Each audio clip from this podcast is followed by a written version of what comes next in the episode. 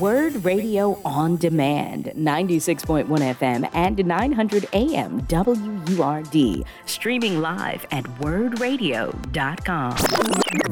Our friend of the show, he is Axios reporter Isaac Avilucea, and he is joining us today to talk about uh, a recent report that he did on what is truly a Philadelphia tragedy. How are you today, Isaac? Hey, Tonya, I'm well. How are you? I am doing great. Thank you so much. Now, last Friday was the second anniversary of the deadly Fairmount fire in North Philadelphia. For people who, and, and it's just, it, it's shocking that it was two years uh, already that this has happened. For people who are, uh, don't remember the particulars of what happened, can you tell us what happened? Yeah, absolutely, Tonya. So we're, we last, like you, to your point, uh, last Friday was a two year anniversary of the Fairmount fire in North Philadelphia. Uh, it was a fire that killed at least a dozen people, uh, including several children. And it, it, was started by a five year old who uh, was playing with a lighter, and, and unfortunately, it ignited a, a Christmas tree on the second floor of that unit. Uh, it was a three story unit, and the flames and the smoke had, had spread to the unit. And what made this really an acute tragedy is that uh, many of the fire alarms or smoke detectors were not working in that unit. Um, and there had been several complaints, uh, according to a recently filed lawsuit about those uh, smoke detectors, and uh, they, they were never uh, replaced or uh, made op- operable. Mm and the house had no fire escape and no sprinkler system. And we should say that this was a Philadelphia Housing Authority uh, property, and that they did know, I believe, that uh, there were at least 12 or more people who were living in this duplex. They were members of a family. Um, and yet it appears since then there there had, or at least until I saw your article, that there had really been little recourse about how to prevent this kind of tragedy from happening again. But it appears that there have been some uh, some things that they are trying to do, uh, officials are trying to do to moderate uh, or, or to prevent something like this from happening again. Yeah, there's been a, federal mandate to have the smoke detectors be hardwired within to, within the unit and tamper resistant. So that's at least um, one uh, measure that has been implemented since this tragedy to try to mitigate any sort of future tragedies. But it was really one uh, for the history books. This is something that I think one trade organization had said that there hadn't been as this is one of the five or six worst fires in, in the nation. That there had only been fires that were more deadly in the last 40 years. I think that, um, going back to 1980. Uh, so, you know, just a, a, real, real tragedy. And if you listen to the plaintiffs uh, that have just filed, the family members of the eight victims that have just filed lawsuit against the Philadelphia Housing Authority, uh, their attorney, Tom Klein, called this unavoidable tragedy. Uh, you know, given the concerns about the interoperable um, smoke detectors. There was uh, some representatives from the Philadelphia Housing Authority that in the weeks before the tragedy had repeatedly visited uh, that unit to try to get some of those fire alarms working. And uh, a couple days before the tragedy, uh, some maintenance workers, had, according to the lawsuit, removed those uh, smoke detectors from the wall because they couldn't get them to work and they were never replaced. Mm-hmm. and that the lawsuit also names the uh, Department of Human Services because apparently, according to the lawsuit, a worker from that uh, department was aware of what was going on with the smoke detectors, had apparently pl- pledged or promised to bring working smoke detectors to the unit, but never followed through. So uh, that just really compounds the tragedy. I mean, there there are so many tragedies here. Um, I know the the young man, I believe, who uh, the the child who set the fire did survive it. Um, do we know anything about how he's doing now, or who, what family d- did he have uh, left uh, to take care of him? I, I, know that the he was one of the survivors, and then there was a, a father of a four year old, or, or, a father of four of uh, of the children that had perished in the in the um, in the tragedy. But you know, I, I'm not sure how he's doing. Obviously, that's uh, a lot to overcome as a four, a five year old to lose the vast majority, if not all of your family and, and to really deal with that trauma. And, you know, um, kids are resilient, so that that that's working for them. But just I can't even imagine being that young, being that vulnerable, being that dependent on your caretakers, your loved ones, and then losing Uh, all of them in, in such a in such a horrific way. I can't imagine what uh, that five year old is going to deal with lifelong consequences for him. Right, exactly, and and that is probably one of the. Uh, I, I, mean, this this is a tragedy of epic proportions, which is reflected in the lawsuit. And I have to say, it it just seemed inevitable at the time that there would be a lawsuit. But initially, it seemed as though uh, the Philadelphia Housing Authority and other officials were kind of like, "Oh, well, you know, this is tragic," but there was really nothing uh, that we could do. And so what is different now about this lawsuit? When was this filed and what are they contending and what are they asking for? Yeah, it was filed in the last week, two years to the day of the uh, tragedy. Mm. And really, the uh, Philadelphia Housing Authority's position hasn't really changed. I know, according to the Enquirer's reporting, they had pledged to vigorously litigate uh, this lawsuit in court and not the court of public opinion. So um, but you know, if you, if you read the lawsuit, it really paints a horror story of what was going on in that unit. Um, you know, there were uh, several people, more than a dozen people that were apparently living in this 1,600 square foot home, which surpasses federal occupancy standards according to the lawsuit. And, and uh, the 14 member family had apparently repeatedly asked the housing authority to move them to a bigger home or a bigger unit. Mm. And uh, requests didn't happen or either it fell on deaf ears. And, um, you know, the, the lawsuit went to paint some of the issues, not only in terms of what they were dealing with in, in terms of the uh, inoperable smoke detectors, but this was apparently a rodent, a rodent, uh, insect infested, um, uh, unit, uh, that had severe overcrowding that the housing authority was well aware of for years. And, uh, I think the lawsuit painted it as quote, overall deplorable and unsafe living conditions. So that gives you kind of a flavor for what uh, that investigation that those lawyers have conducted has unveiled about how that family was living just in uh, sheer misery to some degree. Well, and yes, and, and the thing that was immediately clear after this fire happened is that the Philadelphia Housing Authority did know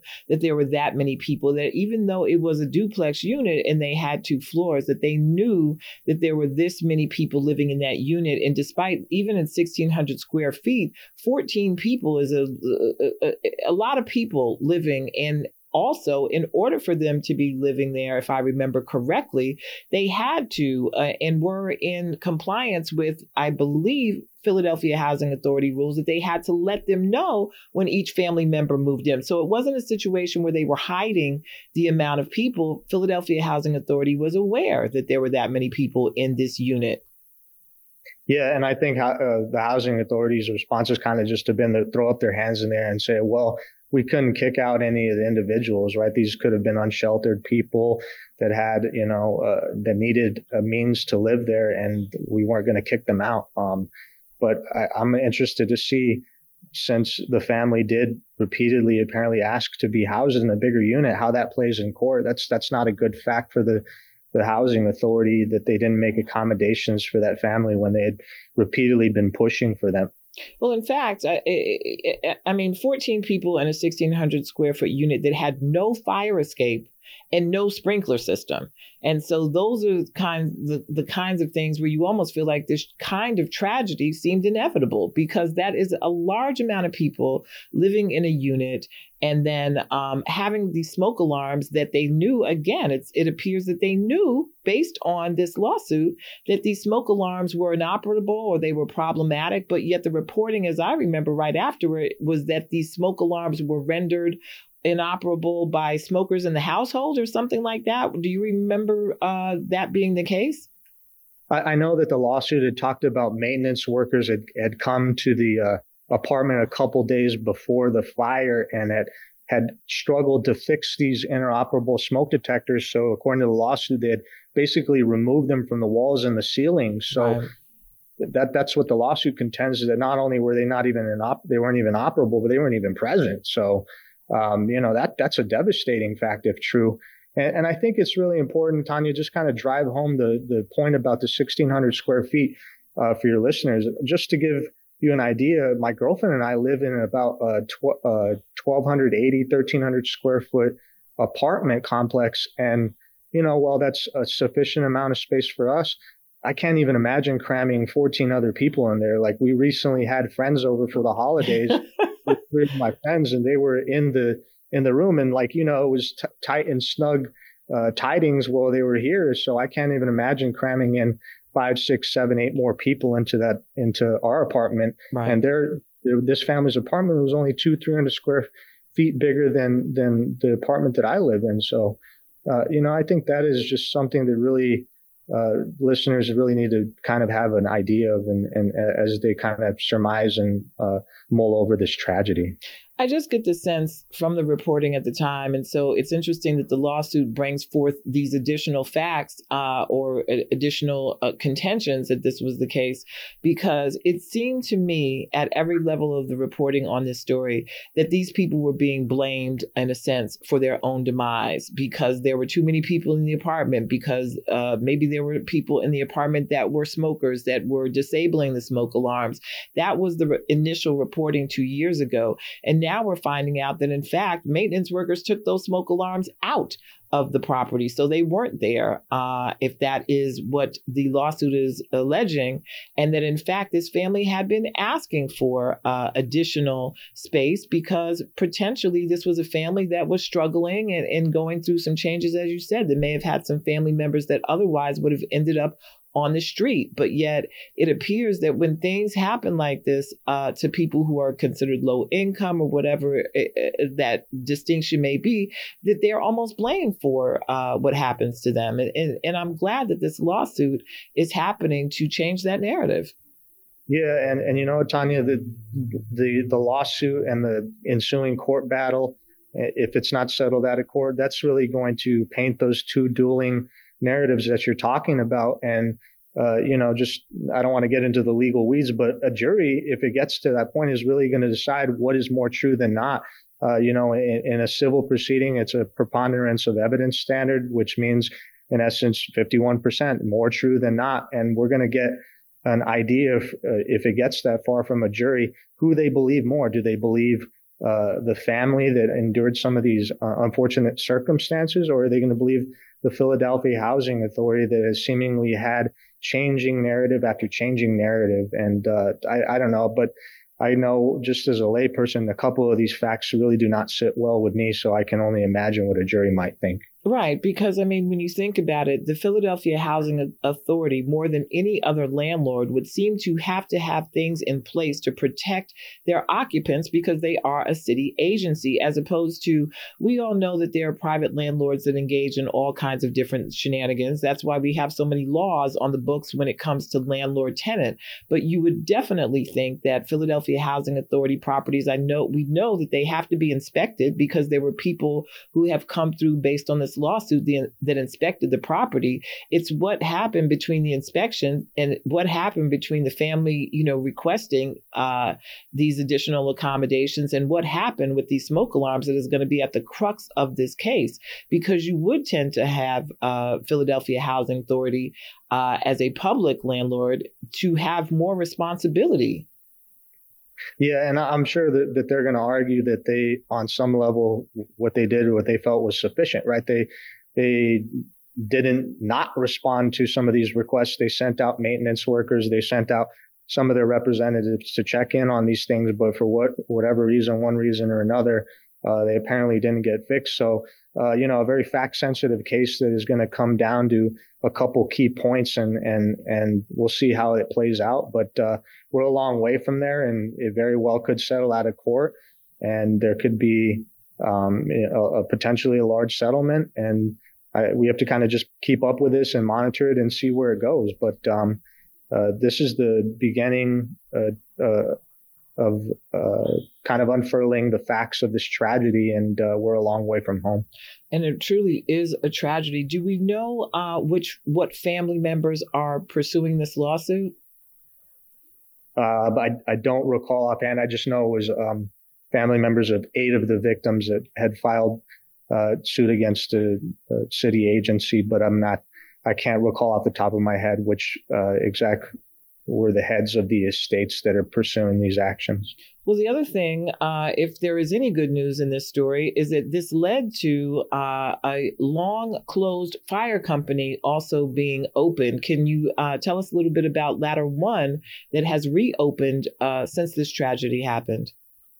Yeah, uh, Ladder One is a, is a, a, fire company that was within a mile of that uh, tragedy site and the city has received about $23 million in a SAFER grant to reopen not only Ladder One, but two other fire companies that had been decommissioned throughout the city uh, uh, during uh, the uh, budget gap a few years ago that uh, they had been shuttered. But, uh, you know, President Biden was in town a few weeks ago to announce that SAFER grant. Mm-hmm. And, you know, there had been union officials and fire officials that had felt that it had Ladder One been at its disposal on the on uh, the date of that tragedy, that maybe more lives had been saved. Um, but you know, Mayor Kenney was at this news conference, and Eddie, had, as he had re- reiterated before, that you know he remembered this being one of the worst days of his mayorship, um, and you know he recalled uh, first responders having tears in their eyes at being unable to save uh, the the family members and, and the children that died in this tragedy. So, uh, just a, a, really tragic uh, time for the city. Uh, one that has been since memorialized. The city has erected a memorial to those fire victims in the in the last year. But um, you know, no matter how much solace we try to provide those victims, it, it's just like we said with a five year old, lifelong consequences that they're going to have to deal with and uh, you know, at least this lawsuit they feel like gives them a, uh, an avenue to try to uh, effectuate some small stroke of justice. And nine children, uh, in fact, perished in this fire. So I know that that had to be difficult for those first responders as well. Uh, when are we thinking that this lawsuit will actually get to trial, or do we have any sense of that at all? I, I don't. I, I, know that litigation, the wheels, the turnstiles of justice turn slow, as they say. Right. This has just been filed in the last week. I think that we can expect, uh, you know, some pre-trial uh, uh, filings. I'm sure that uh, these entities, if they're already promising to vigorously litigate, I would imagine that they're going to probably pursue some sort of uh, uh, claim for dismissal and uh, go go through all the pretrial rigmarole. But um, I think we're probably uh, at least a, a year or, or, if not more out from this thing heading to court. Um, I'm sure it's going to be complex litigation. Uh, uh, you know, thousands upon thousands of documents that are likely going to be shared through discovery. So we're really at just the beginning stages, but that lawsuit really got the ball rolling and, and it needed to be because they were reaching that um, deadline for when they could file this litigation and still have a claim. Right. And, and it should be said that although the Philadelphia Housing Authority did inspect uh, and found these six inoperable and or disabled smoke alarms, that the last time that they expected those uh, two units were in April and May 2021, and this fire took place six to seven months later. So apparently they did not go back and follow up on that, and I'm sure that that is part of what the lawsuit is uh, is alleging was some negligence on the behalf of the Philadelphia Housing Authority. So it will be something it, once it goes to trial that I'm sure a lot of people will be watching, and you know, just as an aside, um, to make sure that people know that smoke alarms absolutely save lives and that they are saying now that they should be hardwired so that you don't have to worry about replacing those batteries. Um, so those are, um, you know, uh, one of the things that you can do, but a lot of these fires do impact, uh, disproportionately impact people who are low income and, of course, people of color. So uh, we will look to you, I'm sure, Isaac, uh, for your further reporting on this and everything else that is going to be going on in our city in 2024. Isaac Avilucea, Axios reporter, thank you so much for being on Reality Check with us. We appreciate you. Good seeing you as always, Tonya. Look forward to talking to you next time. All righty. You've been listening to Word Radio on Demand. Listen live at 96.1 FM, 900 AM, and online at wurdradio.com.